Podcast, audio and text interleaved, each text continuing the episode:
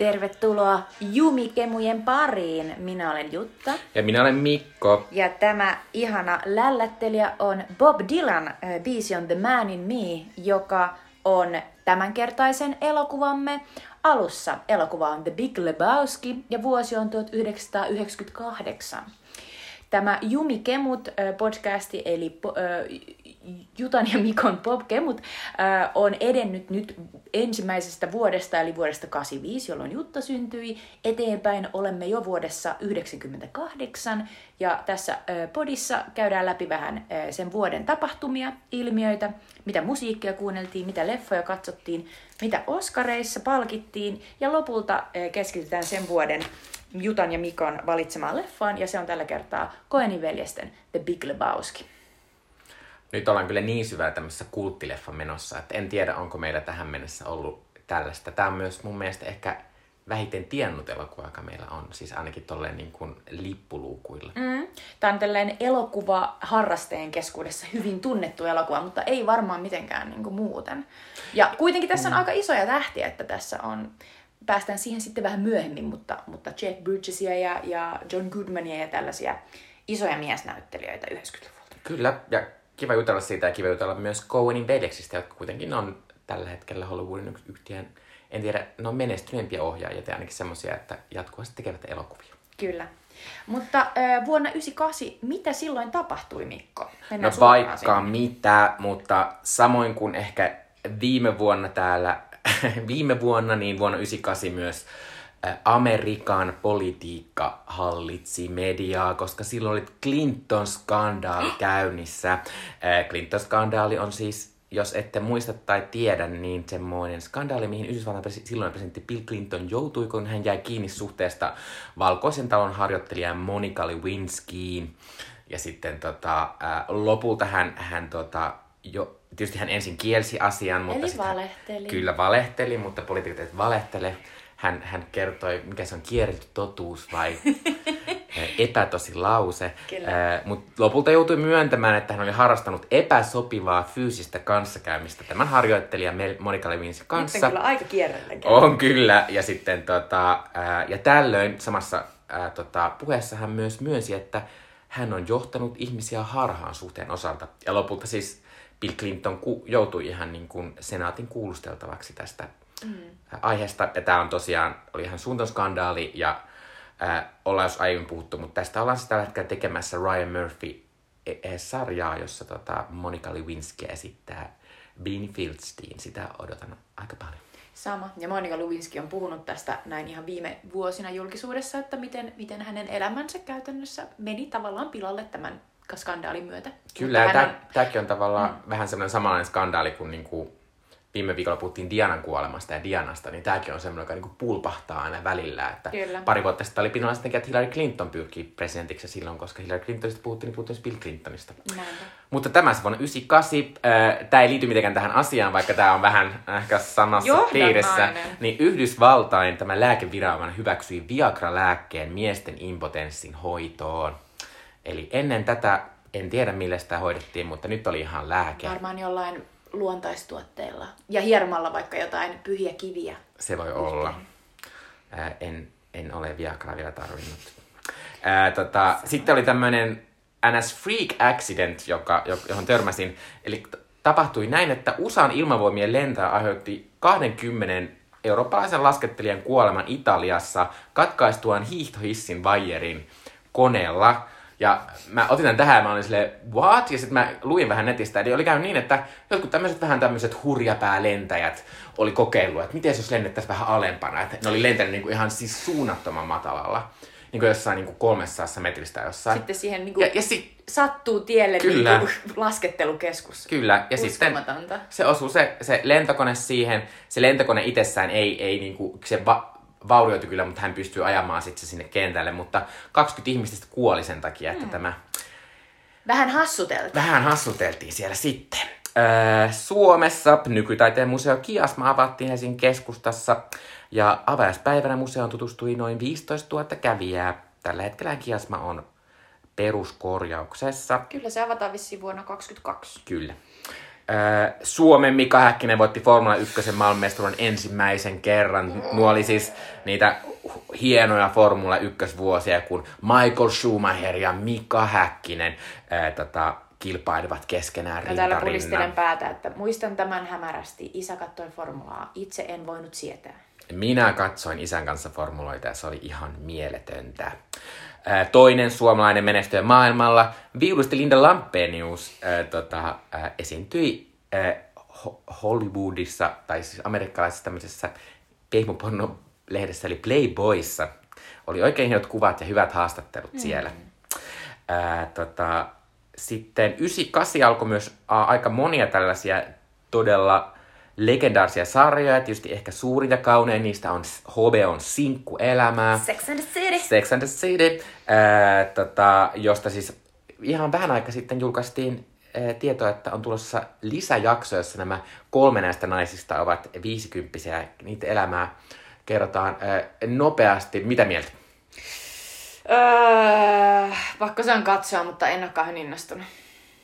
Ehkä sen takia, tai siis samaan aikaan on innostunut, että ihanat 50 naiset pääsee niin kuin, tähän valokeilaan, mutta samaan aikaan on kauhistunut, koska tota, muistan minkälaiset ö, nämä ö, kaksi elokuvaa, jotka tehtiin tämän sarjan pohjalta, olivat. Mm. Eli ne oli tosi sellaisia, niin kuin, äh, niistä oli täysin niin kuin, kadonnut tavallaan se sellainen edgy, sellainen hauska, niin kuin, omaleimainen, niin kuin, jännittävä momentti. Ja niistä oli tullut sellaisia tylsiä, joka puolelle niin kuin, kumartelevia Joo, ja sitten siinä on tavallaan, niissä lopussa hukattiin myös semmoinen, että näissä kuitenkin nämä naiset oli semitavallisen olosia, mm. ja niissä ne eli jotain semmoista niinku superjulkisten elämää niinku aivan koko ajan. Niinpä. Mutta minä sanon, että minä tietysti odotan tähän hirvittävän innossani, ja mä toivon, että se tulisi tänään, koska, koska tota, ää, mä tykkään tosi paljon sinkkuelämästä, ja kunhan ne nyt on parempia kuin se elokuva. Sanotaan näin, elokuvat, että niin... mäkin on innoissani tolla niin klausulilla, Joo. että jos ne on parempi, niin welcome.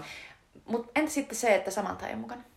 No mä en sinänsä välitä sitä, se on ihan... Mullekin se oli vähän siis, sellainen, mm. että musta se oli vähän sellaiselle taviskatsojalle tosi tärkeä mm. hahmo, koska se oli sellainen selkeästi No en mä niin siis tavallaan- revittelevä. Tavallaan mä oon silleen, niin kuin, että, että mä kyllä tykkään Samanthasta tosi paljon, mutta sit mä oon silleen, niin kuin, että, että ei, se, ei se mulle ole semmonen, semmonen toi ei ole mun sinkkuelämä, jos siinä ei ole Samantha.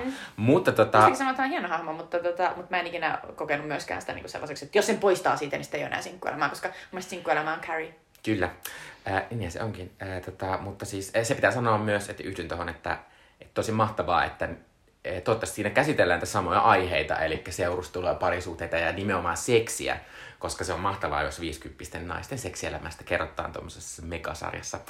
Ää, muita 98 alkaneita sarjoja, Dawson's Creek, tämä meidän nuoruuden The-sarja ehkäpä, tämmöistä kaunopuheisista nuorista, mm. jotka miettivät, että kelle he menettävät neitsyytensä. Toi on niin hyvin kuvattu, koska toi kuulostaa taas niin amerikkalaiselta. Ja sen todellakin osti ihan täysin silloin Kyllä. niin 15-16 Ää, ja mua Dawson Creekia mun naurattaakin sitä eniten, koska, koska tota, tämä juttu, että Amerikassa on siis tämmöinen tosi vaikutusvaltainen tämmöinen niinku vanhempien yhdistys, mm. joka aina niinku on silleen, että tämä sarja on tämmöinen, mitä ei missään nimessä Niinpä. saa näyttää, näyttää lapsille tai nuorille, niin tuohon aikaan Dawson's Creek oli se sarja. Aivan. Ja mä oon silleen, Koska siinä käsiteltiin ylipäänsä sitä mahdollisuutta, Niin, että joku voisi harrastaa Ja seksiä sit- joskus. Ja sitten mä oon silleen, ja nykyisin me katsotaan jotain Euphoria, joka kertoo niinku vielä nuoremmista ihmisistä kuin nuo Dawson Creekin ihmiset. Niinpä, että harrastaa seksiä ja käyttää huumeita. Niin, Okei. että ajat on muuttuneet. Mutta Dawson Creek on nyt, nyt myös Netflixissä. Kyllä, Että sinne kannattaa mennä katsomaan. Kyllä. Mä en ehkä pysty katsomaan sitä. Mutta saimme siitä, siitä sentään Michelle Williamsin. Kiitos. Kyllä. Ää, tota, ää, 70 Show, tämmönen suosittu sitcomi siinä ajalla. Eli saatiin vai, vai jouduttiin ottamaan vastaan Ashton Kutcher? Öh, eh, ehkä jouduttiin. Ää, Will and Grace, tämä tämmöinen ura-uurtava ää, komediasarja ää, heteronaisesta ja hänen ystävästään, joka on homomies, jotka mm. asuvat yhdessä. Ää, ja Will and Grace on semmoinen, ei kun, ei vielä, ää, ja sit Haluatko miljonääriksi, joka on varmaan nykyajan tämmöinen menestyneen tietovisailu. Joo. Suomessakin hyvä, mutta tämä on siis Ja alkuperäinen brittiversio, siis alkoi tollon. Ja sitten tämä on tämmöinen, mä en tiedä onko kauhean klassinen, mutta siskoni on noita, eli Charmed. Charmed. Ky- kyllä tämä on aika sellainen niin kuin klassinen. Ja eniten ehkä jotenkin, tai mu- muistan tämän siitä, että tässä vaihdettiin niitä tota, mm. esittejä jossain vaiheessa, joka oli jotenkin niin kuin tosi outoa niin kuin tavallaan, että et, mi- missä sarjassa niin kuin yhtäkkiä vaan todetaan, että tässä on pääosassa kolme naista, mutta nyt vaan vaihdetaan osa niistä. Niin, mutta tietysti kyllä mä ymmärrän, että jos yksi niistä on semmoinen hirviö, jonka kanssa kenen kukaan ei suostu tekemään töitä, niin se on ehkä helpompaa, kun vaihdetaan se pois. Se on Shannon. Doherty. Äh, mutta tämä on hauska, hauska äh, viisikko siinä mielessä, että nämä kaikki on kaikki paitsi 70 Show on silleen vähän ajankohtaisia, kun Sinkkuilmasta lisää jaksoja, Dawsonkin tuli Netflixiin, Will and Grace jatkuu ehkä edelleen. Mm. Se, oli, se lopetettiin Joo. jossain vaiheessa, mutta se alkoi uudestaan Kyllä, kyllä. pari vuotta sitten. Ja Haluatko miljonääriksi jatkuu tietenkin. Ja Siskonen Noidastakin on tehty Niin siis on. uusi versio. Kyllä.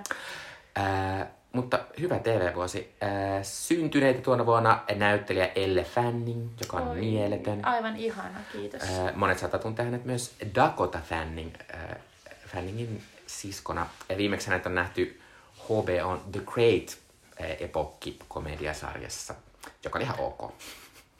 Ää, Kanadalainen pop-tähti Shawn Mendes syntyi silloin. Tiedätkö kuka on Shawn Mendes, Jutta? Mm, en. Mm.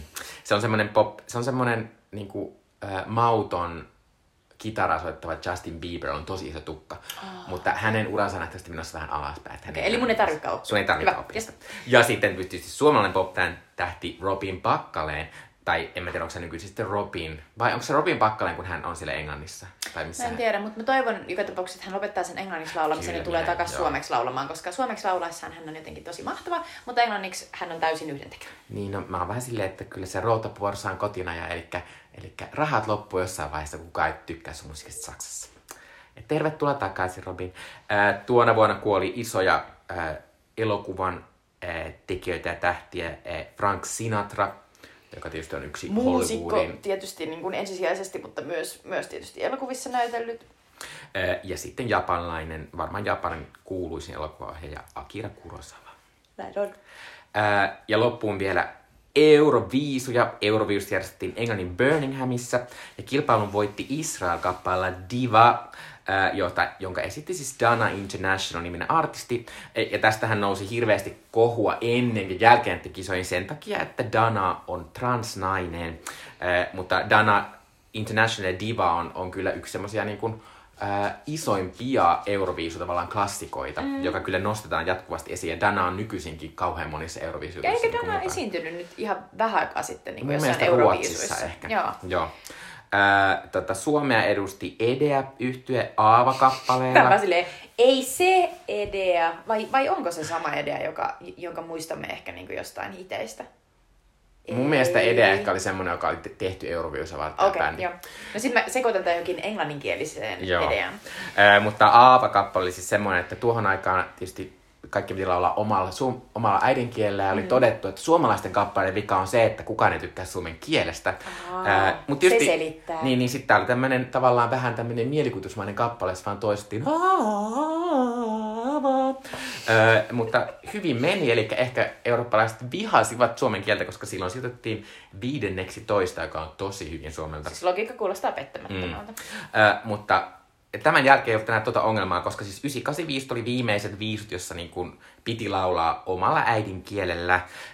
Ja sitten seuraavana vuonna, kun Israel järjestettiin euroviisut, niin silloin kielen saa valita vapaasti, mikä tietysti johti siihen, että niin kuin nykyisinkin on tilanne, että lähes kaikki euroviisut estetään englanniksi.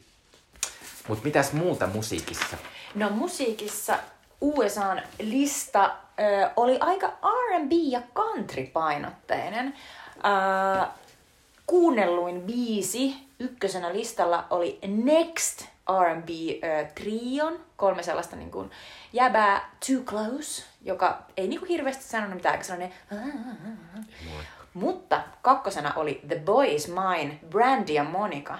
Ja, ja siinä oli, se oli jotenkin sellainen niin kuin R&B, ehkä klassikko, että muistan sen myös erittäin Joo, ja se hyvin. oli, se oli tämmöinen oikein, jos MTV näkyy televisiossa, mm. niin se musiikkivideo on oikein klassinen. Brandylla oli tosi hienot sellaiset, tota, onko se nyt cornrow, sellaiset Joo. letit ja näin Ja poispäin. siinä videolla ne puhuivat toisilleen puhelimissa, eikä vähän niin kuin Joo, se on, siinä. se on vähän sellaista niinku, just e, e, ehkä niinku räppäämisen ja laulamisen välimaasta sellaista. Kyllä, niin kuin R&B usein on. Kyllä.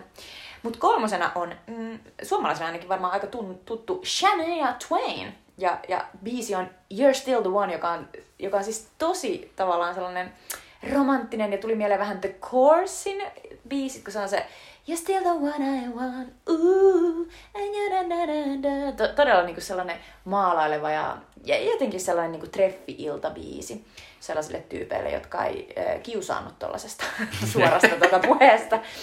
Ähm, ja sitten nelosena ainakin mulle todella tärkeä bändi Savage Garden kappaleella Truly Madly Deeply. Australiasta. Erittäin kova. Mä muistan, se oli aivan hykerryttävän hyvän näköinen mielestäni tää laulaja.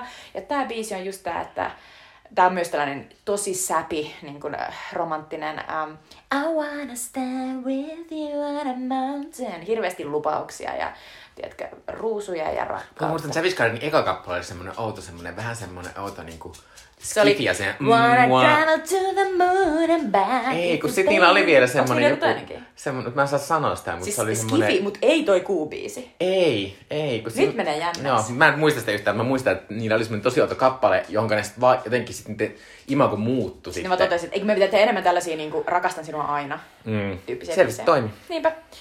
Ja tota, mu- muuten tää lista, niin täällä on Lian Rimesia, jonka mä muistan erittäin hyvin. Coyote Ugly äh, e- elokuvan tällaisen. Mikä se on? fight the moonlight. Niinpä, niin, tota, niin hänellä oli enemmän tämä How Do I Live, jota mä kuuntelin, ja ei jäänyt mieleen mitenkään, eli ei ollut mikään sellainen niin Mutta se oli myös catchy. semmonen country balladi. Niin on. Että li- listalla on seuraavaksi äh, Janet, Together Again, sitten on... Äh, Pitää sanoa, Ja- tämä on siis Janet Jackson, Kyllä, ja kyllä. siis tää on tämmönen aivan yksi mun lempikappaleista. Oh. Ja tota, äh, Janet Jackson on tehnyt tämän äh, kaikille AIDSissa, AIDSin kuolleille Oh. ystävilleen. Oi ei. Eli tämä kappale, vaikka on en- erittäin menevä, niin kertoo siitä, että sitten joskus taivaassa kohdataan. Niin. Voi ei. Nämä on kaikki tosi tällaisia herkkiksiä. No joo, no esimerkiksi nyt sitten he, herkkyys jatkuu siellä kahdeksan, jos on tämä Elton Johnin Candle in the Wind 97, eli Dianan muistolle, muistolle tekemä biisi. Ja, ja tuota, Saanko sanoa tähän vaiheeseen yhden Kerro. Ysinä on Usherin Nice and Slow. Tämä on tavallaan tämmönen nouseva. Usherista tulee mm. parin vuoden päästä aivan siis suunnaton jenki. Niin aivan älytön. Mutta sitten tää oli hassu. Mä äh, katoin sitten, sitten kun mä koostin listaa, niin sitten mä katoin vähän sitä, että, että, että kun kirjoittaa sille Popular Music 1998, niin, tota, niin, niin, niin Briteissä varsinkin oli todella kovaa nousussa ja kaikki poikabändit. Se oli aika, jolloin oli Boyzone, Irlannin ja Oliko sitten... 911? Äh, ei. Ei ollut vielä. Äh, ja Five. Ja Oi sitten että. tuota, mä en tiedä, muista semmoisen, oli semmoinen irlantilainen tyttöbändi Bewitched.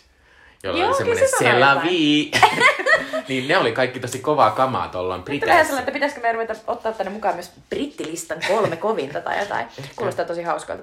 No joo, mutta siis äh, Amerikan maan R&B ja country-vaikutteista, kun siirrytään Suomeen, niin tota, meillä on yllättävän äh, niin kuin KV- tai englanninkielinen niin tämä lista, koska mä katsoin, että täällä on vain kaksi niin kuin kymmenestä kuunnelluimmasta biisistä on suomalaisia. Mm.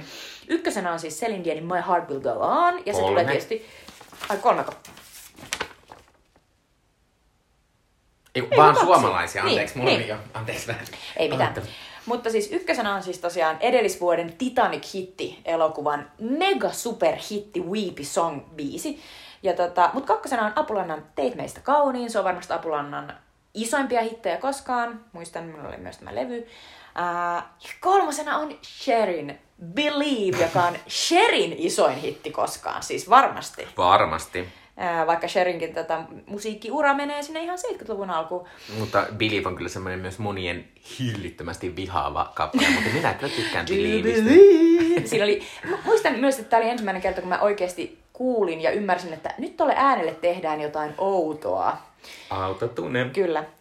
Uh, nelosena on J. Karilaisen On kaikki niin kuin ennenkin. En Josta, tiedä, miten se menee. siis, me- mennään jotain Turkuseen, kaadetaan viinaa kurkkuseen.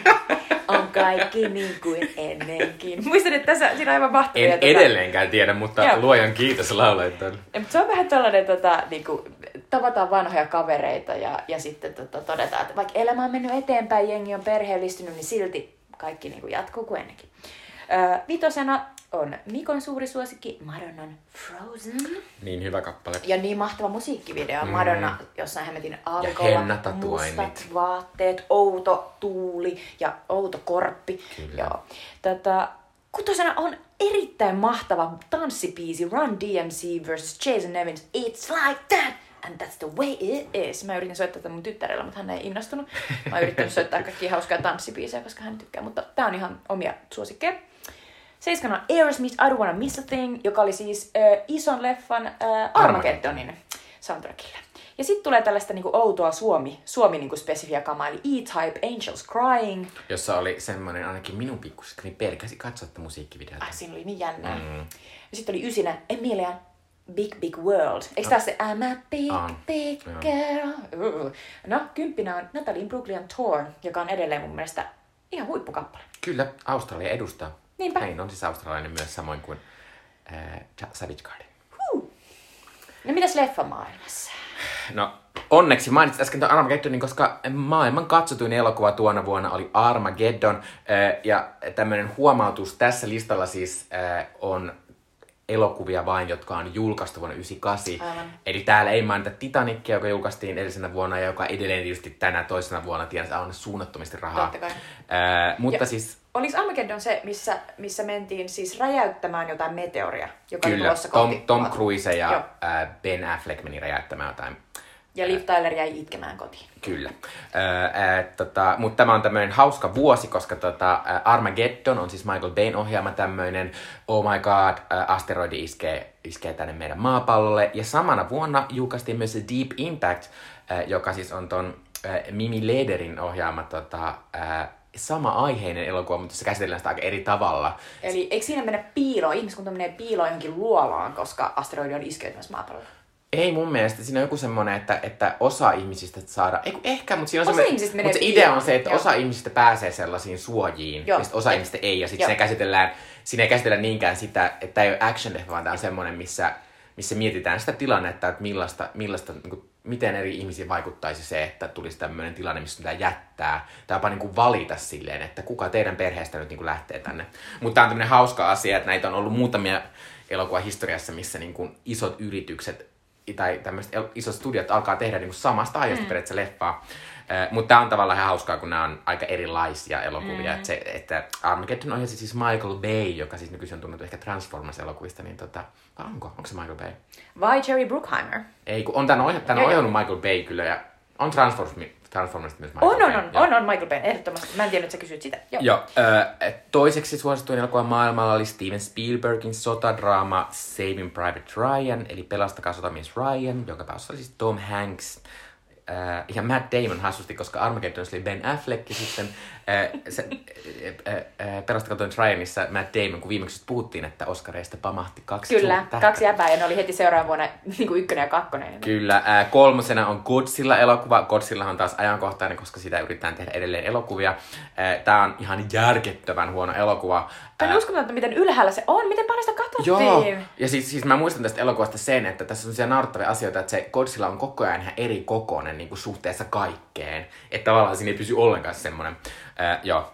Äh, kol, nel, nelosena on äh, Sekaisin Marista, eli There's Something About Mary, äh, jonka on ohjannut siis Oscar-voittaja äh, Peter Farrelly veljensä kanssa. Äh, os, äh, Peter Farrelly siis voitti pari vuotta sitten äh, parhaan elokuvan Oscarin elokuvalle Green Book. Ja There's Something About Mary, äh, Sekaisin Marista oli ihan järkyttävä hitti. Mä muistan, Mm. että siinä vuonna kaikki näki sen, että, että varsinkin niin silloin kun oli itse lapsi, niin, niin komedia-elokuvat oli sellaisia, että ne, ne oli sellaisia, mistä puhuttiin ja ne oli Joo. sellaisia, mitkä kaikkien piti nähdä. Ja tää oli just se, että missä niin hauskoja kohtauksia, niin kuin pallit jää just johonkin niin kuin zipperin väliin ja siis... Joo, ja Sperma ja- tukassa ja... ja siis jotenkin niin sellaisia... Oh. Tämmöisiä elokuvia kyllä enää tehdä tällaisia superällöjä, lähinnä teineikäisille suunnattuja. Just sellaisia, niin niin kuin, että älyttääkö sinua sperma tai joku? Joo. Katso, nyt tapahtuu. Mutta Cameron Diaz on ihana tuossa on, elokuvassa. on kyllä aika huikea. Viidenneksi suosittu elokuva maailmalla oli Ötökän elämää, eli sen vuoden Pixar-elokuva. Kutosena oli toi äsken mainittu toinen meteorielokuva Deep Impact. Seiskana oli Disneyn Mulan. Tämä on nyt mahtavaa, että, että Ötikön elämä oli vitosena ja Muna vasta seiskana. Mm, Kauhea fightti. Nykyisinhän he ovat samaa lafkaa Pixar ja Disney. kyllä. Äh, tota, ja Mulanistahan tuli siis viime vuonna uusinta versio. Tai Joka voi katsoa nyt Disney Plusista. Kyllä, ja se on ihan ok. Äh, kahdeksantena on Eddie Murphyn Dr. Dolittle, toinen elokuva, joka tehtiin uudestaan viime, viime vuonna. vuonna. Ja pääosassa oli Robert Downey Jr. Kyllä, ja olen ymmärtänyt, että se on aika huono elokuva. on puhuttu aika lailla silleen, että viime vuosi kamala, mutta toisaalta Trump lähti, mutta sitten tällainen elokuva Joo. tuli. Äh, olin käymässä Joensuussa äitini luona äh, tota, pari viikkoa sitten, ja sitten äh, äitini olisi hirveästi halunnut katsoa Viaplaysta tämän tämän version Et ja kieltäydyin mukaan. siitä. Ää, yhdeksäntenä ää, Oscar-menestyjä rakastunut Shakespeare ja kymmenentenä maailmalla oli ää, elokuva, ala, mikä tää on? Tappava ase. Tappava ase elokuvasarjan neljäs osa. Ää, oletan, että tappava, tappava asettakin haluttaisiin tehdä uudestaan, mutta koska kukaan ei tykkää Mel Gibsonista, niin se enää toimii. Mm. Suomessa oli ihan aika samantyyppinen meininki. Katsotuin elokuva oli, kuten viimeksi jo spoilattiin, Titanic.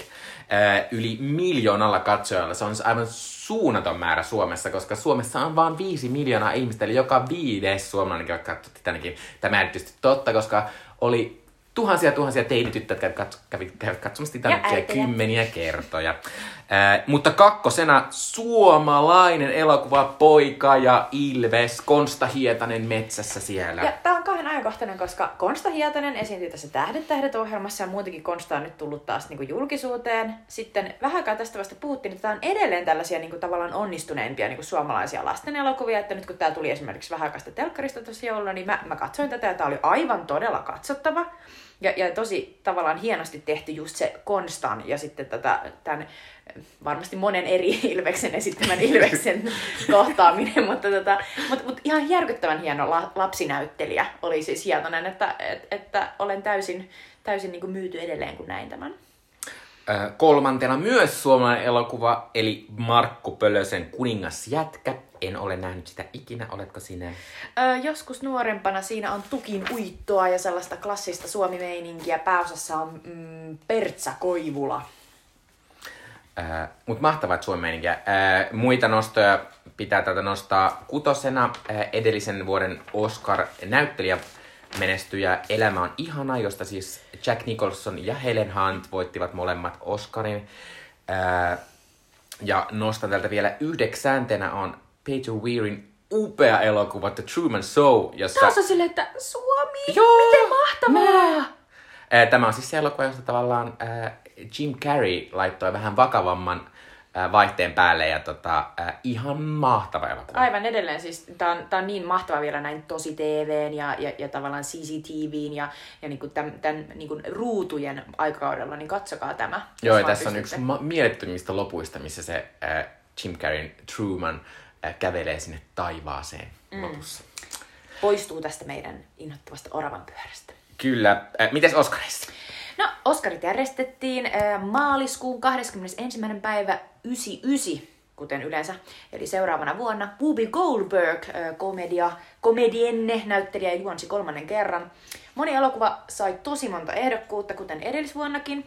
Äh, mm, yhteensä enemmän kuin yhden ehdokkuuden sai 19 elokuvaa, eli ihan järjetön määrä. Mm. Äh, rakastunut Shakespeare, joka, josta tuossa mainittiinkin, sai 13 ehdokkuutta, Saving Private Ryan 11, Elizabeth, eli tällainen upea Kate Blanchettin äh, esittämä kuningatar äh, Oi, Ja se kannattaa katsoa todellakin ihan vaan sen että on ihan mieltä nähdä nuori Kate Blanchett, Kyllä. koska se on nykyisin niin semmoinen näyttelijä diiva. Se on ihan, ihanan sellainen niin kuin, jotenkin vauva se on, myös, se on myös upean näköinen. On, ja siinä oli upea, upea tota, puvustus. Mm. Uh, sitten Life is Beautiful, eli Roberto Benignin, tällainen tota, isä, uh, isä uskottelee pojalleen, jo, jo, jo, he ovat joutuneet yhdessä keskitysleirille, niin isä uskottelee pojalleen, pojalleen, että tämä on pelkkää leikkiä, että ei täällä ole mitään pahaa. Ja, tota, ja sitten se sai seitsemän ehdokkuutta sekä myös veteen piirretty viiva, eli Terence Malickin äh, sota-elokuva, myös seitsemän. Ja tämä italialainen äh, Life is Beautiful oli tuolloin eniten Oscar-ehdokkuuksia saanut vieraskelinen elokuva, mutta myöhemmin sitten äh, tällainen Vuxia-leffa, Hiipivä tiikeri, piilottu lohikäärme, sekä Roma, joka oli pari vuotta sitten äh, tällainen Netflixin iso, iso tota, Oscar-leffa. sekä, Cuaronin. Kyllä, sekä Parasite, joka viime vuonna voitti parhaan elokuvan Oscarin, äh, niin ovat saaneet nyt enemmän.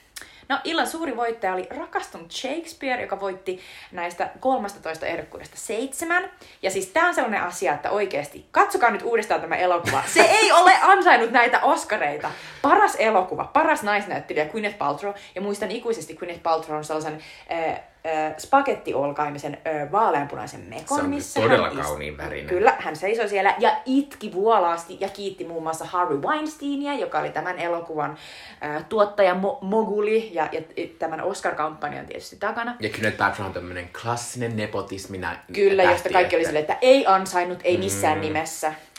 Ja Gwyneth Paltrow on siis tällaista isosta Hollywood-perheestä. Hänen isänsä oli tuottaja, legenda, ja hänen äitinsä on iso Hollywood-näyttelijä Blythe Danner, joka oli taas viimeksi näin hänet, oh, missä mä näin, hetkinen, American Gods tota, sarjassa.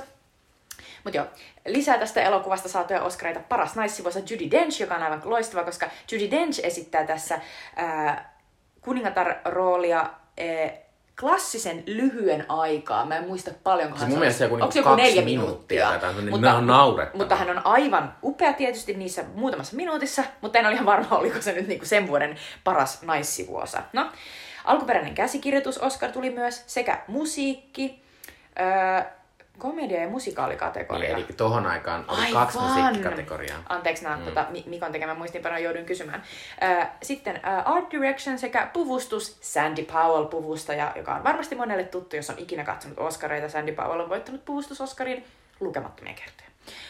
Um, mutta joo, siis toi elokuva, muistan, että tää oli mulla äh, VHSllä, mä olin itse nauhoittanut tänne, mä katson tätä monet kerrat, ja tässä on, niin, tää oli niin kuin, tietysti tosi romanttinen, ja, ja jotenkin niin kuin, siinä oli jännittäviä kohtauksia, missä, missä tota Gwyneth Paltrow on pukeutunut mieheksi, ja, ja sitten hän suutelee tämän tota, äh, Ray Fiennesin pikkuveljen Joseph Fiennesin mm. esittämän tota Shakespearen kanssa, mutta siis eh, ei se elokuva ole kummoinen, mä oon katsonut sen vähän aikaa sitten, niin Onko tämä taas se Harvey Weinsteinin jotenkin valta ja mm. taito, että Ja hän siihen nostamaan sen aikaan. sellaisen niin kuin... Et, et olihan siinä kuitenkin sitä sellaista mies pukeut, ei, nainen pukeutuu mieheksi ja, ja niinku tulee tälleen tavallaan pois, pois omasta kategoriastaan ja tekee jotain järkyttävän hienoa ja ekaa kertaa ja so on so forth. No, Mutta no. sinänsä se on mielenkiintoista, että tämmöinen aika kepeä, ehkä enemmän naisille suunnattu elokuva, mm. niin pystyy menestymään noin hyvin Kyllä. suhteessa niin kuin Spielbergin sota-elokuva ja Terence Malickin sota-elokuva Kyllä. vastaan. Että eikä siinä, ei siinä sillä. Mutta, ei mutta mä sanon mitään. silleen elokuvana.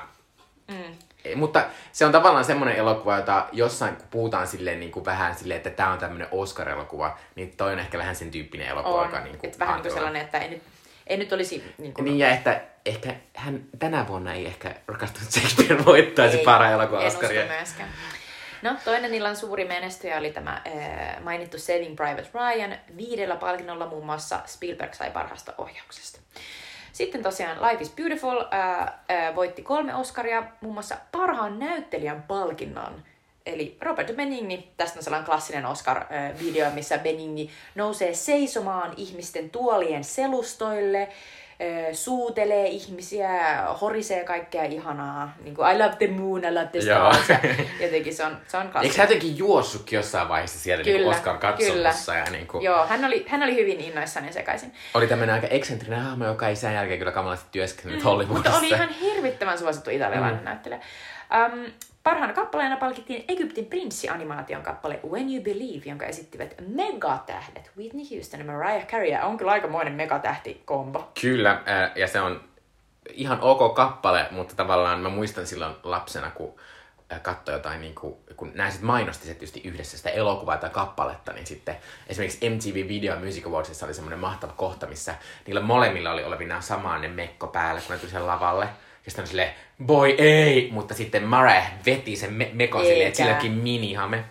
Äh, mun pitää sanoa näistä Oscarista silleen, mm. äh, Vanity Fairissa on semmoinen mahtava sarja, jossa niin kuin ennen aina Oscareita äh, heidän pääkriitikko Richard Lawson, joka on aivan mahtava, aina jos tota, äh, Richard Lawson on jossain podcast kannattaa aina kuunnella, hän on ihan mahtava tyyppi. Mutta hän katsoo tälleen jälkikäteen Se on sen, niin sen, hauska sen koko lähetyksen. Oh hän katsoo myös kaikkia semmoisia ennakkolähetyksiä ja tämmöisiä. Mutta siis tota, Vanity Fairin sivulta löytyy tämmönen mieletön siis kuvailu tästä, mitä tapahtuu. Ja sitten kaikista parasta siinä on, hän ottaa tämmöisiä screen cappeja ja kuvaa silleen niin kuin jotain omaa fiilistään, mutta myös semmoisia. Tässä on mahtavaa, kun siinä, siinä se kuvaa sitä, miten, niin kuin, miten, miten se Oscar-ohjaaja oli niin rakastunut Gwyneth Paltrowista. Paltrowta kuvattiin niin kuin koko ajan. Eli kannattaa lukea. Siis ne on aika pitkiä, mutta, Mutta ne on, ne on oikein tosi hauskoja. Oikein semmoisia niin kuin naurat ääneen Mä en muista hauskoja. minkä vuoden mä katsoin just, just tota Mikon innottamana äh, vinkkaamana. Se oli niin ratkiriemukas. Kyllä. Ehdottomasti kannattaa katsoa. Ää, vielä se, mitä yleensä käydään läpi, eli, eli Cannesin elokuvajuhlien pääpalkinnon kultaisen palmun voittaja. Se oli kreikkalainen Theodoros Angelobouloksen ohja, ohjaus Eternity and a Day. Äh, mutta seuraavaksi siirrytään puhumaan tämän äh, jakson teema-elokuvasta, eli The Big Lebowskista. Ennen kuin puhutaan Big Lebowskista, niin pyydän anteeksi. Sanoin äsken, että Armageddonin päässä on Tom Cruise, vaikka tietysti Armageddonin päässä on Bruce Willis. Äh, mutta musta se on ymmärrettävää, koska molemmat ovat tämmöisiä action-tähtiä, josta pidän, ja ovat molemmat vähän tämmöisiä lyhyitä Se on miehiä. Mm. Mullakin tää meni ihan täysin läpi. Kyllä, mutta Bruce Willis siis pelastaa mm. maailman, ei Tom Cruise. Tom Cruise Hyvä pelastaa Bruce. kaikissa muissa elokuvissa. Niinpä, anna välillä toiselle mahdollisuus. Mutta, eli tämän jakson äh, elokuva on The Big Lebowski. Äh, Big Lebowski on siis äh, Ethan ja Joel Coenin, eli NS Coenin veljesten, kuten heidät tunnetaan, ohjaama komedia. Ja käsikirjoittama. Kyllä, ja tota, ä, Coenin veljekset ovat siis ihan hirvittävän menestyneitä ohjaajia, ja heidän tunnetumpia elokuvia muun muassa Fargo, No Country for Old Men, joka on heidän tämä suuri Oscar-menestyjä. Molemmat ovat suuria Oscar-menestyjä elokuvia sinänsä. Ja Fargosta on itse asiassa tehty tosi menestynyt HBO-sarjakin. Kyllä, ää, sitten Veljet, missä lienet, vai Oh Brother, Where You At, joka on, Where art thou? ah, joo, kyllä, ää, joka on siis tämmönen, eikö se ole jonkinlainen musikaali? Siinä on vähän lauleskelua myös. Se kertoo sellaista vankikarkuriveljeksistä, jotka on Joo. vähän tyhmiä. Ää, Tää on George Clooney. George Clooney, ja eikö George Clooney myös sietänyt julmuutta Intolerable Cruelty, jossa hän on upean Catherine Zeta-Jonesin kanssa. Kyllä, kyllä. Ää, sitten vähän ehkä uudempia on äh, Inside Llewyn Davis, Joka on niin ihana jossa Oscar, Oscar Isaac. Isaacs, ja jossa myös on äh, minun lempinäyttelijäni äh, Carrie Mulligan, ja sitten tämmöistä äh, äh, aika kipakkaa naista siinä. Ää, ja sitten ää, pari vuotta sitten tuli Hail Caesar, joka on tämmöinen ää, mun mielestä ihan viihdyttävä ää, Hollywood, ää, jonkinlainen komedia. Kyllä, kertoo vanhasta, vanhassa Hollywoodin studiosysteemissä tehtävistä elokuvista ja niiden oudoista tekijöistä. Joo, ja siinä on tosi hienoja varsinkin semmoisia semmoisia musikaalisia kohtauksia, missä kuvataan sellaisia asioita, mitä ennen kuvattiin elokuvissa. Ää, ja sitten uusimpana on The Ballad of Buster Scruggs, joka siis, josta on puhuttu, puhuttu pari kertaa tässä meidän podcastissa, joka on Netflixissä. Kyllä. Ää, et tota, kyllä, ää, ää, Big Lebowskin pääosassa on Jeff Bridges, joka on The Dude, John Goodman, joka on hänen erittäin rasittava kaverinsa, Julianne Moore, joka puhuu tässä mahtavalla aksentilla, sekä Jeff Bridges ja John Goodmanin keilauskaveri Steve Buscemi. Ja paljon muitakin näyttelijöitä, jotka ovat tämmössä, tää on tämmönen Herkulistin sivuosien ää, tota, ää, elokuva. Ja Hyvin mun, y- yksi mun lemppari esimerkiksi on Philip Seymour Hoffman, joka on tässä aivan mahtava. On aivan huikea. Yksi, yksinkertaisesti sen takia tämä elokuva, joka kannattaa katsoa. Kyllä. Äh, Tämä elokuvan budjetti oli 15 miljoonaa ää, ja tuot, tota, tuotti 47 miljoonaa, tietysti tuotti moninkertaisesti budjetista takaisin, mutta tätä ei pidetty silloin aikanaan mitenkään hirveän isona menestyksenä, mutta tämä on tämmöinen elokuva, joka sitten tavallaan on kasvattanut suosiotaan aivan hillittömästi sen jälkeen, kun tämä niin julkaistiin DVDllä tai VHS. Ja tämä on semmoinen äh, kulttiklassikko ja varsinkin kuulemma Amerikassa tämmöisen tietyn yliopistojengin, niin pääosassa mie, miespuolisen jengin niin kuin tällainen niin kuin, katsotaan tätä ja käytetään pilveä tai juodaan alkoholia ja nauretaan näille bitseille äh, tota, äh, elokuva. Tämä on nimenomaan sellainen, ja, ja, tota, ja tämä on ö, elokuva, jonka ympärille voi järjestää kaikenlaisia tota, festareita. Muun muassa Suomessakin on järkätty, muistan, että Biorexissa aikanaan järjestiin sellainen Big Lebowski-iltama. Ja, tota, ja, ja, ja sinne voi yleensä ihmiset pukeutua ö, näihin ha- hahmojen vaatteisiin, muun muassa niin kuin vetää päälle jonkun kylpytakin. Ja, Eli vähän ja, semmoinen Rocky Horror Picture Show Kyllä, meininki. kyllä. Mutta siis tämän elokuvan äh, konsepti pähkinänkuoressa, mä katsoin eilen sellaista Making of Big Lebowski dokkaria, jossa nämä Coenin veljekset selitti, että, että mistä tämä elokuva on syntynyt. Ja, ja ne oli silleen, että no, ei oikeastaan tunnetaan se päähenkilö. Se on yksi sellainen jäbä, Los Angeles jäbä. Se on meidän kaveri. Se oli pössytellyt aika paljon ja siitä sitten lähti. Tavallaan me haluttiin tähän elokuvaan, joka olisi niin kuin Raymond Chandler dekkaritarina, mutta epäpätevimmällä mahdollisella päähenkilöllä. Ja tämä Raymond Chandler dekkaritarina viittaa tietysti tällaiseen kovaksi keitettyjen dekkareiden kirjoittajan Raymond Chandleriin, jolla oli tällainen klassinen äh, kirjallinen hahmo äh, Philip Marlowe, joka oli dekkari. Äh, yksityisetsivä oli oma toimisto. Ja tota, kuuluisimpia tällaisia tarinoita on The Big Sleep ja äh, The Long Goodbye, joista molemmista tehty äh, leffat. Ja esimerkiksi äh, Humphrey Bogart esitti Philip Marlowe äh, monessakin elokuvassa. Ja tota, yleensä niihin elokuvajuoniin ja tarinoihin, niihin tarinoihin liittyy aina se, että, että tämä äh, yksityisetsivä saa joku sen keissin, johon liittyy joku kadonnut henkilö tai joku rikkaan ihmisen vaimo on kadonnut ja sitten hän alkaa selvittää sitä ja sitten tulee esille kaikkia tosi kummallisia tyyppejä, jotka liittyy siihen ja sitten on joku sellainen femme fatale, joku tosi kaunis nainen, joka, joka myös lipuu siihen ja, ja sekoittaa pakkaa.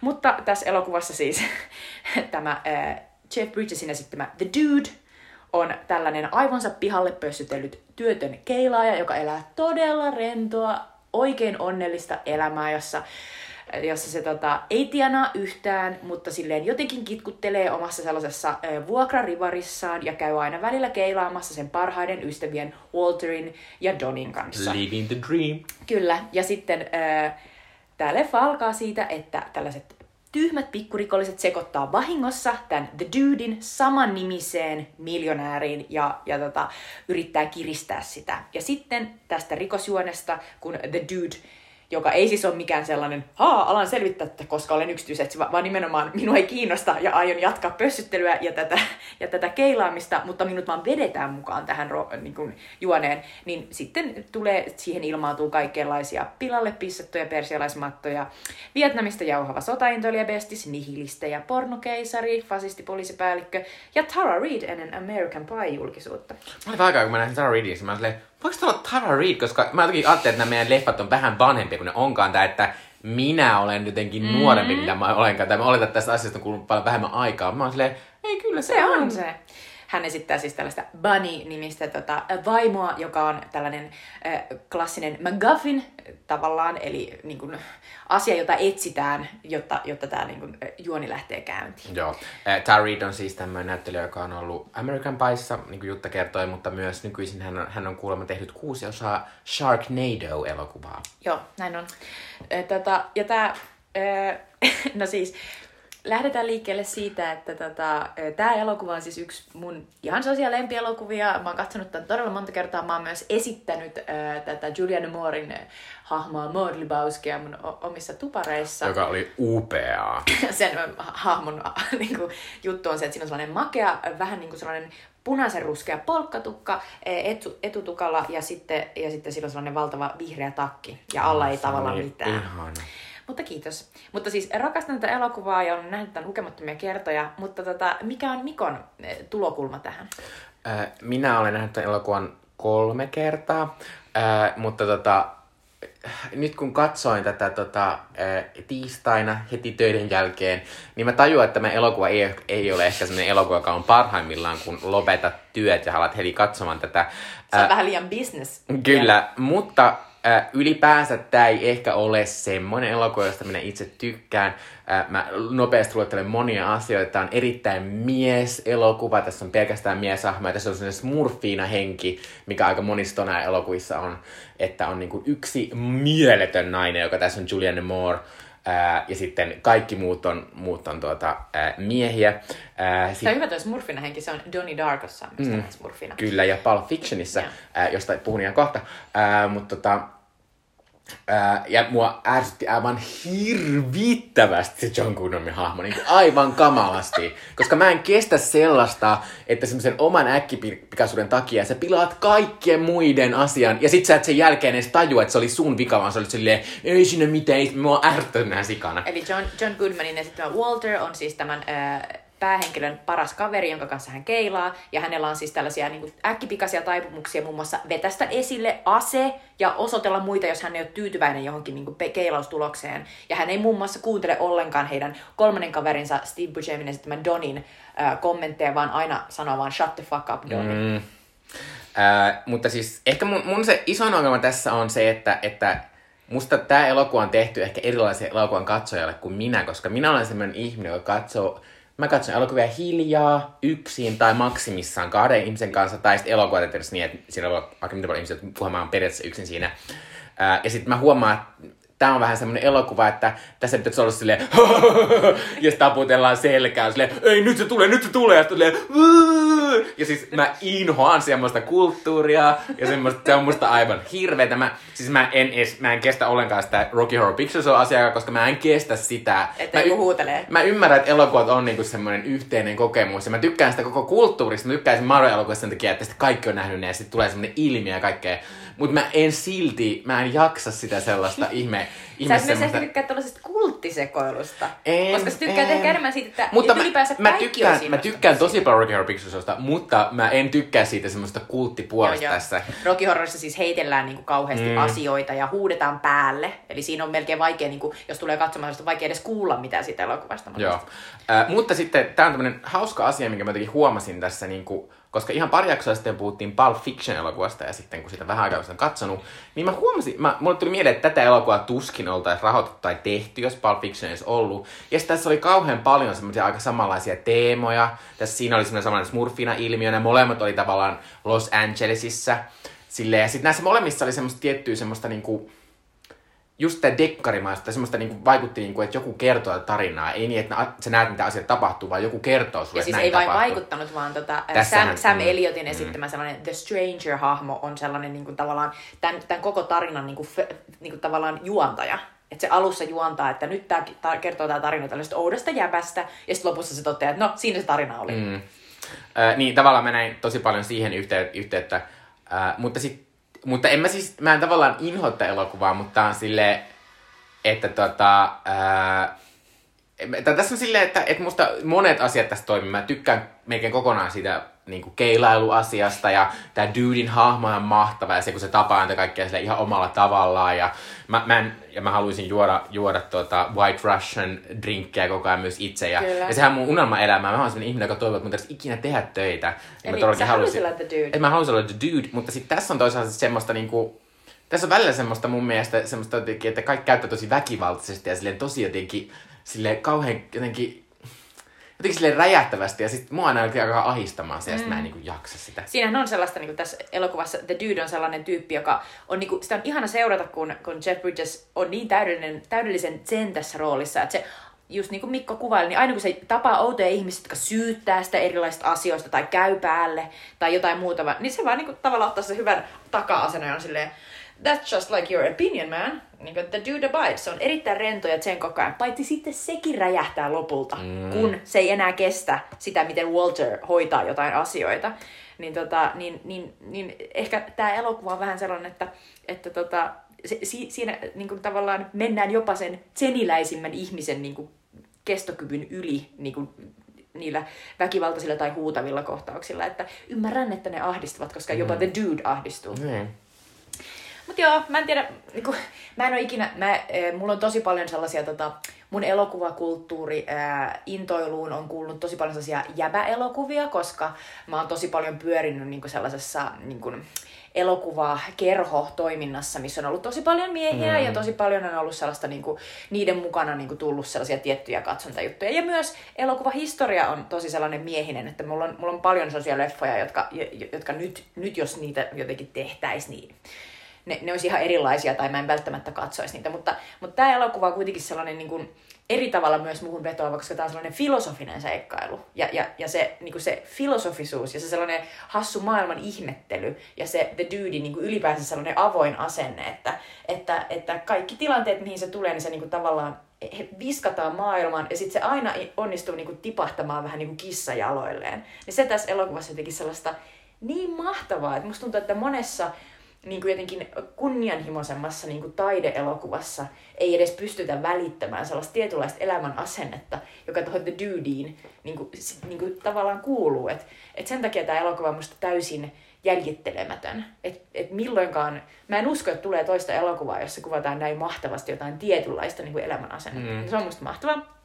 Sitten musta se elokuvassa loputon määrä sellaista niin hauskaa, hauskasti rytmitettyä dialogia, että se niinku jotenkin on piirtynyt mun niinku, jotenkin verkko, tai siis tonne niinku alitajuntaan, että, että ne aina tulee sieltä niinku just se, että hei hei, be careful now, there's a beverage here. siis tällaisia niinku, tosi hauskoja, outoja läppiä, jotka on sellaisia, niinku, että et, et, et, ne vaan niinku jää sinne niinku, pyörimään, niin niissä on hauska rytmi ja ne sanat on niinku sellaisia omanlaisia. Ja musta tämä elokuva niinku monesti muistuttaa musiikkia, että vähän niin kuin joku olisi säveltänyt jotain hauskalta kuulostavaa, ja sitten se onkin niinku myös järkevän kuulosta niinku puhetta. Mutta tässä on oma rytmi, tykkään siitä. Sitten musta erityisen hienosti tämä elokuva, ja tämä pystyin näkemään vasta ehkä näin aikuisena, niin tämä elokuva kuvaa hienosti sitä, miten tietyt niin ihmiset jää helposti kiinni tiettyihin rooleihin ihmissuhteissa – et usein puhutaan, että ihmiset jää parisuhteessa helposti sellaiseen, että ne toistaa tiettyjä rooleja, mitkä niiden niin kuin välille niin kuin syntyy. Että yksi ihminen koko ajan silleen, niin kuin ärsyttää toista ja yksi ihminen vetäytyy. Niin musta tämän niin kuin, uh, The Dudin ja sitten tämän John Goodmanin ja sitten tämän Walterin välinen suhde on just sellainen outo niin kuin, klikki, että ne on vähän niin kuin pariskunta. Ja ne on jäänyt kiinni sellaiseen, missä se, missä se The Dude on vähän niin kuin koko ajan vähän niin kuin kädetön. Ja se on silleen, että mä en tiedä mitä pitäisi tehdä. Ja sitten Walter on silleen, että okei, okay, okei, okay, nyt mä keksin. Sitten se keksii ihan hirvittäviä asioita ja sekoilee ja menee niinku överiksi. Ja sitten, sitten kun se vie niinku, tämän ystäväporukkansa johonkin niinku älyttömyyksiin sen omille reissuille, niin sitten lopulta se dudekin räjähtää ja on silleen, että ei vitu, tää oli ihan saatana huono idea, että miksi me mentiin tänne. Ja sitten se aina niinku, tavallaan toistuu tässä elokuvassa. Niin se, niinku, että, että se ei ole edes sen, sen takia mä jotenkin ajattelen sit Walter, Walterin, eli sit John Goodmanin hahmosta, että mä ymmärrän sitä koska se vaikuttaa siltä, että ne muut on siinä samassa, ne on niinku mukana siinä, että ne on niinku ihan yhtä syyllisiä tavallaan siihen niinku jatkuvaan riitaan ja sekoiluun, kun ne niinku toistaa vaan sitä samaa kuviota. Ja sitten just se Steve Buscemiin Donnie, niin sekin on ihan, ihan yhtä ulalla. Ja, mm. ja niinku jotenkin, mutta ihmis, ihmissuhteiden kuvaaminen on tässä yllättävän syvällisellä tasolla mielestäni. Että oli tosi, tosi hienosti, hienosti sanottu kyllä. Mutta tää on hauska ja sitten on herkkä. Ja sit mm. sen, sen takia niin musta oli kiva. Ja sitten tää on kuvattu tosi hienosti. Roger Deakins on tällainen iso, tosi niin kuin hieno ää, ta- taidokas Hollywood-kuva, joka on, joka on moneen kertaan niin kuin ainakin ollut Oscar-ehdolla. Ja voitti nyt viimein Blade Runner 2049 No niin, just näin. Niin tässä se kuvaa ihanasti niin kuin sitä keilailun outoa maailmaa, missä on siellä hidastuksia, missä jengi niin kuin, isomahaiset miehet niin kuin, heittää niitä palloja ja fiilistelee, kun ne keilat kaatuu. Jotenkin se on ihanasti tehty. Ja sitten puvustus tässä elokuvassa on niin mahtavaa, kun katsoo, Joo. mitä sillä Jeff Bridgesilla on päällä. Niin mä vaan silleen, että tämä voisi olla niinku 2020, tämä jätkä on tulossa niinku jostain joogasta.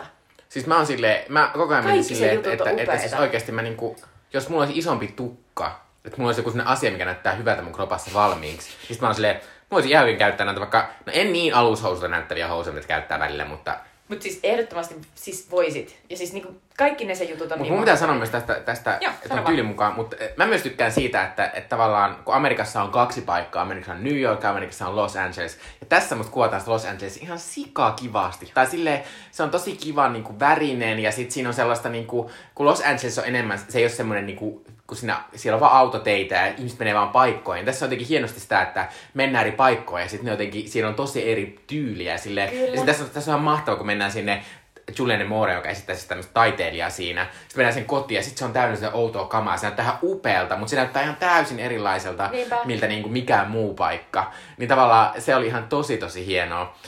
Ja sitten, ja sitten toi on tota, ja kyllä mä niinku, tässä tää on välillä sille ihan hilli, tää on ihan mahtavan yllättävä elokuva. Tässä mun yksi lempijutuista on siinä, tässä se, se dude on siellä kotona ja sitten joku koputtaa siihen oveen ja sitten siellä on sellainen mies, joka kertoo sille, että hei mä saan viimein varattua semmoisen, se, se, on siis semmoinen vähän semmoinen nolon näköinen äijä, joka, joka niin kuin on semmoista, se, joo. Ja sitten se kertoo, että hän, että hän on varannut tämmöisen paikan, että hänen se tanssiesitys on ihan kohta, tuu sinne. Ja sitten me kaikki ollaan vähän silleen, niin kuin, että ei vitsi, että kuka tää nolo äijä on. Mutta sitten se on silleen, hei, maksatko sun vuokran kuule?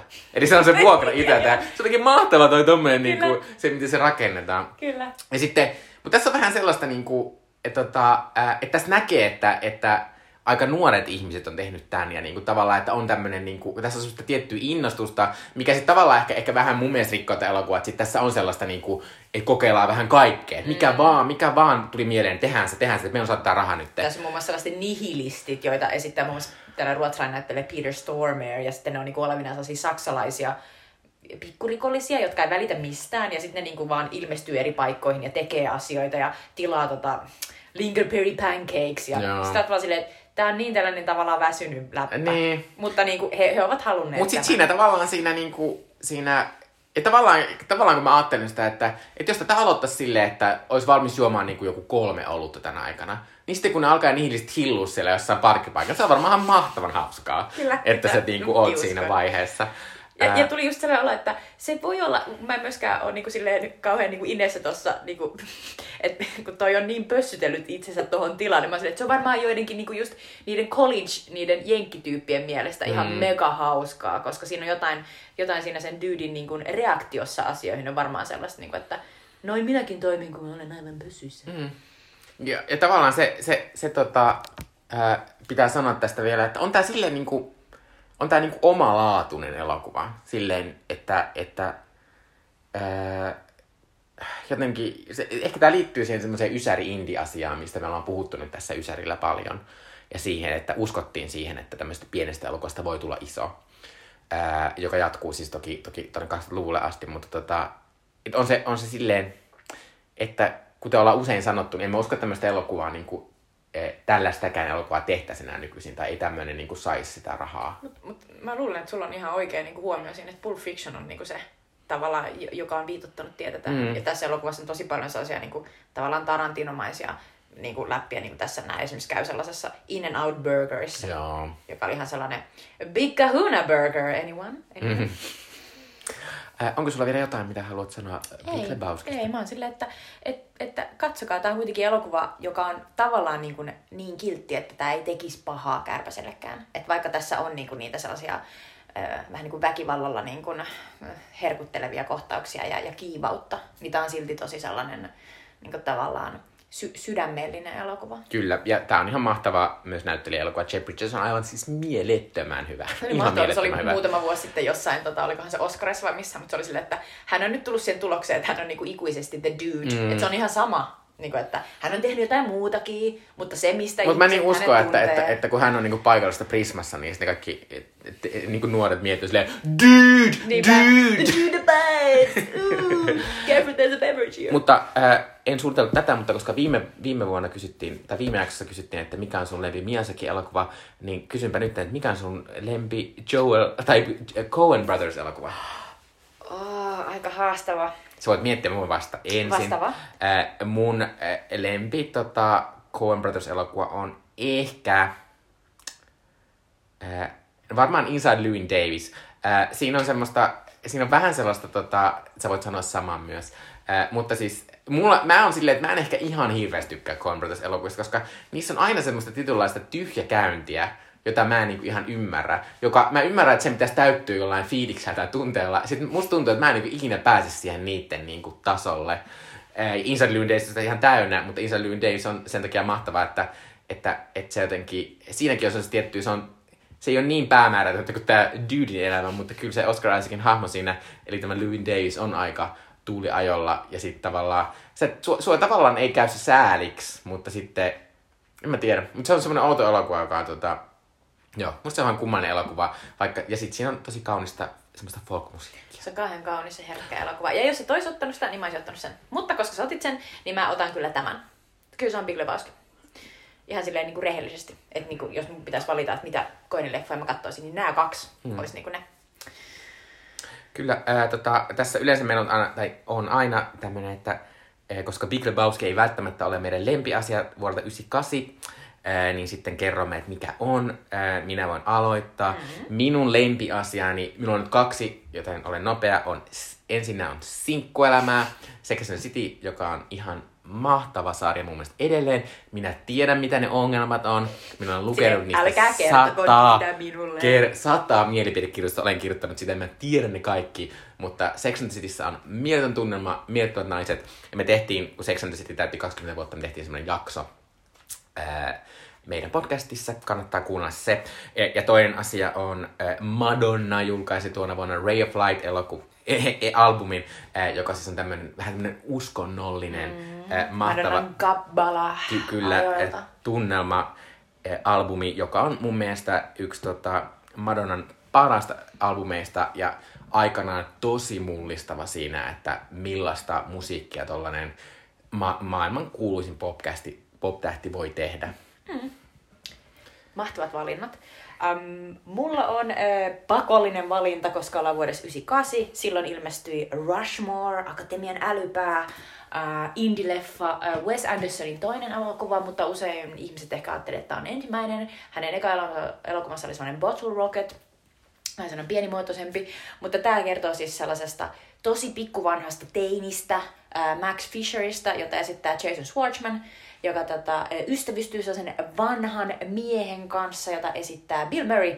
Ja tota, Joka ei ikinä enää esiintynyt Wes Anderson elokuvassa. Kyllä. Ja he tavoittelevat samaa äh, englannin opettajanaista, joka on joutunut leskiksi. Niin tota, e- he, heillä on erittäin kova meininki tässä. Tämä on yksi hauskimpia, äh, kekseliäimpiä ja varmasti myös monin mielestä ärsyttävimpiä elokuvia, mitä voi olla. Mutta tämä on täynnä sellaisia mahtavia äh, jotenkin niin kuin Wes Anderson-mäisiä 90 asteen kulmassa esitellään erilaisia hassuja asioita, mitä Max Fisher tekee koulussa. Ja, ja jotenkin tässä on hirvittävä määrä sellaista maailmanrakennusta, johon liittyy just kaikkea romaanikirjoitus, jonka hän on joskus tehnyt, ja oudot vaatteet, joihin hän pukeutuu, ja tämän oudon tyypin outo knalli. Niin, niin tämä on ihana asia, myös tosi sellainen, tota, kannattaa näyttää jollekin esiteinille, teinille ja katsoa, että innostuuko hän. Mutta tota, edelleen kun katson tätä, niin tulen tosi hyvälle tuulelle ja muistan minkälainen olin itse vähän nuorena. Ää, minä näin Rushmorein pari vuotta sitten ja ää, tykkäsin tosi paljon. Ja musta oli mahtavaa nähdä niitä Wes Anderson kliseitä tehtynä silleen paljon vähemmän Ekaa rahalla. kertaa. Niin. Mm, kyllä. Ää, se on mahtavaa, koska tietysti Wes Anderson nykyisin on suunnattomat budjetit, niin kaikki näyttää ihan mielettömältä. Niin sitten tää on mahtavaa nähdä silleen, että, että hän on tykännyt niistä koko ajan niistä samoista asioista. Kyllä. Ää, loppuun seuraavaksi vielä Sweetly Dippeä ja paljastetaan, että mikä on meidän ensi jakson elokuva.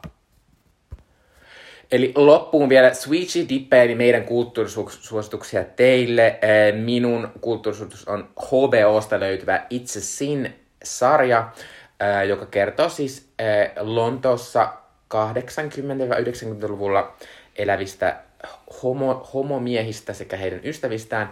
Ja tietysti tuohon aikaan homo, homot vääritti lähinnä se, että ää, silloin oli käynnissä AIDS-kriisi. Ää, olen katsonut tästä, tästä sarjasta siis vasta kaksi jaksoa, ja siinä se AIDS-kriisi on tulossa sinne. Ää, mutta tota, ensin mä haluan sanoa tämmöisen asian, että me, me tehtiin joskus semmoinen jakso, missä me puhuttiin gay-leffoista, ja mä edelleen olen sitä mieltä, että mua rasittaa se, että miksi kaikki gay-leffat sijoittuu 80-luvulle, koska sit siihen saadaan se AIDS. mieletön AIDS-juttu. Se on vähän sama kuin kaikki lesboelokuvat sijoittuu aina ainakin 1800-luvun alkuun. Oikeasti niitä on niin monta. Ja siis tänäkin vuonna, viime vuonna tuli se, missä on Kate Winslet ja Saoirse Ronan. Ja nyt on tulossa joku semmonen elokuva, missä, missä, mikä sijoittuu myös jonnekin semmoiseen isojen mekkojen aikaan, mm-hmm. jo, jonka toinen pääosa on... Kuka, kuka on se nainen, joka esittää Margarettia tuossa Crownissa? Se, semmoinen tosi, tosi iso, Aha, joka, on nyt, joka on nyt tulossa isoksi tähdeksi, jolla on nyt se, se äh, semmoinen äh, menetin lapseni raskaud äh, synnytyksessä elokuva, jota enää katso Netflixistä, mikä on kuulemma tosi ok. Äh, mutta siis tota, joo. Elikkä, mutta siis tää, vaikka tämä kertoo tästä AIDS-kriisistä, tää itse siinä, niin äh, mä tykkään tästä sen takia, että tää on brittiläinen. Äh, vuonna 2014 tuli semmoinen Pride-niminen britti-elokuva, joka kertoo tämmöisistä homoaktivisteista, jotka sitten päättävät tukea semmoisia teollisuuslakkoa ja mennä sinne auttamaan heitä.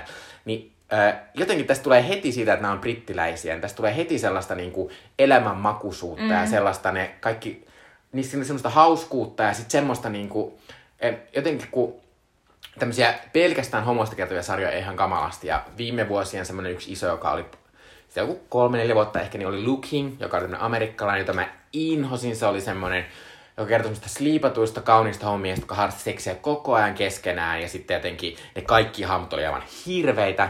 Ää, niin sit tässä on semmoista, tässä on semmoista mahtavaa lämpöä ja sit sitä, sitä, että tässä on tosi monenlaisia niitä Niin kaikki ei gay-miehiä. yhde- yhdestä niinku... Ei. Ää, ja siis tota, ää, jotenkin tässä on tosi kiva fiilis, mutta toki tässä koko ajan on se semmoinen, se se tumma pilvi on siellä, että kohta, nä, kohta näistä aika moni kuolee siihen AIDSiin. Ää, mutta tota, ää, silti mä oon kyllä tykännyt näistä ää, kahdesta jaksosta, tota, minkä olen nyt nähnyt. Kuulostaa tosi mainialta. Uh, mun uh, Sweet Chili Dippi-suositus on WandaVision Disney Plus-palvelussa. Uh, sitä on tullut nyt kolme jaksoa, mutta kun tämä tulee ulos, niin on tullut jo neljä mm. jaksoa. Ja, ja tämä on siis tällainen Marvelin uh, uusia sarjoja, joita, jo, joita heiltä alkaa nyt tulla. Ja tämä on tosi tällainen niin kuin mystinen, uh, varmasti kun tätä tulee katsomaan ihan silleen niin kuin, tavallaan puskista, että tämä on uh, tällainen 50-luvun uh, sitcom, uh, jossa uh, kaksi tällaista Marvelin näissä tota, Avengers-elokuvissakin esiintynyttä uh, supersankaria, eli uh, Wanda Maximoff, eli uh, Scarlet Witch, ja sitten Vision, uh, on tällaisen, tällainen pariskunta, jotka muuttaa tällaiseen niin kuin 50-luvun amerikkalaiseen naapurustoon ja yrittää esittää siellä, että he ovat tavallisia, vaikka he ovat supersankareita. Ja, tota, ja tämä, tämä sarja on monella tavalla jotenkin mulle tosi sellainen, niin kuin, että heti kolahti. Eli tässä on tosi vahva sellainen TV-historiaperspektiivi. Mä oon lukenut TV-historiaa, mutta tosi hauska, että tässä tuodaan heti niin kuin joka, joka jakso on nyt jo muuttunut. Että siinä aina siirrytään vähän eteenpäin siinä, että miltä se sarja näyttää. Että, tota, että lähdetään sieltä niin kuin I Love Lucy klassisesta niin kuin, si, suosituin sitcom niin kuin, historiassa ää, tavallaan mustavalkoisuudesta ja siitä niin kuin perus, perus niin kuin, mies-nainen, kotityöt, hassuttelu, käyn, käyn töissä ja yritän tulla kotiin ja sitten meille tulee pomo käymään, hups! Ja sitten siirrytään siitä aika nopeasti sitten taas niin kuin jo, jo siihen seuraavaan tavallaan vaiheeseen, niin se on mahtavaa. Sitten ää, mä en välittänyt ollenkaan näistä hahmoista Avengersista, enkä mä niin kuin, tavallaan lukenut niitä sarjakuvia, että mä ymmärrän, että jos ihminen on jotenkin niin kuin, sisällä vaikka, vaikkapa tässä Paul Bettanin esittämän Visionin niin kuin, upeudessa, niin sitten hän on voinut arvostaa sitä jo Avengersissa, mutta koska niissä ei ollut yhtään aikaa näille hahmoille myöskään, niin, niin mä en välittänyt niistä yhtään, mutta heti tässä, kun he, heidät on tuotu tälleen niin kuin, hahmoina, joilla on niin kuin, jotain epävarmuuksia, pelkotiloja, ja sitten kun tässä on koko ajan taustalla sellainen outo meininki, että, että tavallaan jotain outoa on tapahtumassa ja jokaisen jakson lopussa tavallaan jo, jo vähän niin kuin kräkkäilee niin kuin se todellisuus, että, että nämä hahmot niin kuin tavallaan, tavallaan herää, herää niin kuin kesken sen niin kuin sitcomin siihen, että hetkinen, ollaanko me sitcomissa vai ollaanko me oikeita ja mitä niin kuin tapahtuu. Niin sellainen tota, neljännen seinän rikkominen on tosi hauskaa ja jännittävää. Ja tota, Musta, musta nämä molemmat niin näyttelijät, Elizabeth Olsen ja sitten tota, tämä Paul Bettany on aivan ihania tässä. Ne molemmat pääsee jotenkin nyt silleen loistamaan ja tekemään kaikkea hassua. Tämä on tosi komediallinen. Ja, ja, ja sitten tota, ja sit jo kolmannessa jaksossa niin mennään vähän niin kuin draamaan enemmän. Ja tota, tässä on mahtavia sivuhahmoja, muun muassa Catherine Hahn on sellainen perushullu, innokas naapurin rouva. Jolla on ikävä aviomies. Kyllä, tosi tyhmä ja sitä pitää aina oikein isosti sättiä ja sanoa, että se on kyllä niin ruma. Ja... Että onneksi meni sähköt, ei tarvitse katsoa miehen naamaa. Et, siinä on tosi paljon tällaista niinku klassista, klassista tota, niinku huumoria, komediaa, mutta sitten niin kun, siinä on myös taustalla, voi ajatella, että et, et, että tota, et jos tämä sijoittuu sinne Marvel-universumiin, niin tämä voisi olla myös esimerkiksi, spoiler alert, koska Vision kuolee niissä Avengers-elokuvissa, niin tämä voisi olla myös sen Wandan niin kuin sellainen outo tavallaan mielentila, johon se on niin kuin ajanut itsensä, jotta se voisi elää elämää, jossa sen rakastama mies on vielä olemassa. Ja siinä on jotain sellaista niin kuin traagista ja mahtavaa ja sellaista mystistä, joka, joka koukuttaa. Ja mä toivon, että se niin kuin jatkuu, jatkuu tavallaan siinä, että, että niin kuin edelleen toimii tuossa hauskassa niin TV-ympäristössä, eikä silleen tosi nopeasti hylkää sitä ja mene sitten jo niihin, niin kuin, että hei, nyt ollaan taas täällä 2020-luvulla, lalala. Eli mä oon tosi innoissani, että miten kunnianhimoinen se on. Se on tosi sellainen niin kuin, niin kuin tavallaan lähtökohtaisesti silleen, että siinä pitää hirveästi niin kuin hyväksyä asioita, että mitä helvettiä, tämä on mustavalkoinen ensinnäkin. Ja, niin kuin, että, että mä tykkään siitä, että siinä vaaditaan katsojalta. Mm. Mutta samaan aikaan se on tosi niin kuin, hauska ja niin kuin sellainen, että, että on, on helppo varmasti tykätä siitä, vaikka olisikin silleen, että minä en ymmärrä. Öö, mä myös mietin, että mä olisin suunnitellut WandaVisionia, öö, mutta öö, en sitten tehnyt niin, koska ehkä arvoisin, että Jutta niin tekee. Mä oon myös tykännyt WandaVisionista tosi paljon. Musta on mahtavaa, että Marvel on lähtenyt ekassa tämmöisessä isossa TV-hommassaan tekee jotain näin niin kuin kunnianhimosta, koska tämä ei ole sellaista, mistä välttämättä Marvelin teinipoika laumafanit niin kuin tietää tai tykkää tai mistään. Siis mutta, ei todellakaan. Joo. Niin, äh, niin se on tosi hienoa ja, ja se, on, se on myös yhden käsin siihen, että, että tavallaan nämä näytteet on mennyt täysin hukkaan Jep. eh, Marvel-elokuvissa, mutta nä- vitsi siis Paul Bettany on niin hauskaa, se on niin hauskaa. Ja yllättävän kuuma. Joo, äh, Jutan miestä.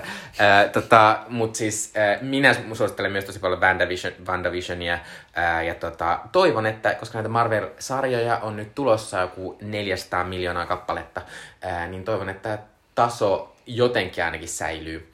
Äh, mua ainakin ottaa, siis Lokista on tulossa sellainen sarja, missä kuvataan eri tämmöisten todellisuustasojen lokeja, joilla on omia seikkailuja. Se kuulostaa silleen kivasti oudolta, että Se kuulostaa tosi komedialliselta. Mä luulen, Kyllä. että se voi olla tosi hauskaa. Mutta jälleen kerran siinä odot- oletetaan, että sä pysyt messissä, vaikka mm. todellisuustasot vaihtuu. Eli hauskaa. Mutta toisaalta ää, siihen Marvel on kuulemma kuulemma menossa, että siirrytään näihin tämmöisiin toisiin ulottuvuuksiin. Että sit se alkaa vaatia aika paljon, mutta toisaalta se on niin menestynyt elokuvasarja, ne voi, ne voi luottaa siihen, että no ainakin 500 niin kuin miljoonat miljoonat ihmiset seuraa meitä kyllä tänne. Äh, mutta tota, ensi kerralla siirrytään vuosituhannen viimeiseen vuoteen, eli vuoteen 1999, jolloin kaikki pelkäsivät Y2K, ja että meidän kaikki tietokoneet tuhoutuu. Äh, tämän lisäksi vuosi 99 oli tämmöinen elokuvan supervuosi. Äh, silloin julkaistiin ihan todella paljon Aivan tämmöisiä ihan siis hillittömän Sellaisia, että ne on klassisia kaikki jääneet elämään. Kyllä. Äh, muun muassa Matrix, josta kannattaa kuun- kuunnella meidän podcast-jakso. Äh, Magnolia, äh, Paul Thomas Andersonin epokki, mieletön, ei epokki, mutta tämmöinen aivan miele- mieletön elokuva. Äh, George Lucas aloitti Star Warsin äh, Uudelleen. uudelleen episodi ykkösessä. Äh, tämmöinen siis varmasti viime vuosikymmenen menestynein äh, kauhuelokuva kuudes aisti julkaistiin tällöin. Äh, britti romanttisen komedian klassikko Notting Hill ja äh, St- Stanley Kubrickin äh, Viimeiseksi viimeinen elokuva. elokuva Ice White Shot, jossa siis äh, Nicole Kidman ja Tom Cruise käyvät tämmöisissä seksibileissä. Äh, Vain Tom Cruise. Ai vaan Tom Cruise. Tai siis ne, alussa ne käy silleen niin kuin ihan normibileissä, mutta sitten loppujen lopuksi Tom Cruise käy siellä ja sitten mä en ihan varma käykö Nicolekin. Ah, mä en Mä ehkä muista. vähän spoilasin. Mulla, mulla, Sorry. mulla on myös aika monta vuotta, että mä nähnyt sen. Mutta äh, meidän valinta on David Fincherin äh, Fight Club. Mä en tiedä, miten voidaan jutella siitä, koska Fight Clubista ei saa puhua. Niinpä. moi moi! Moi moi!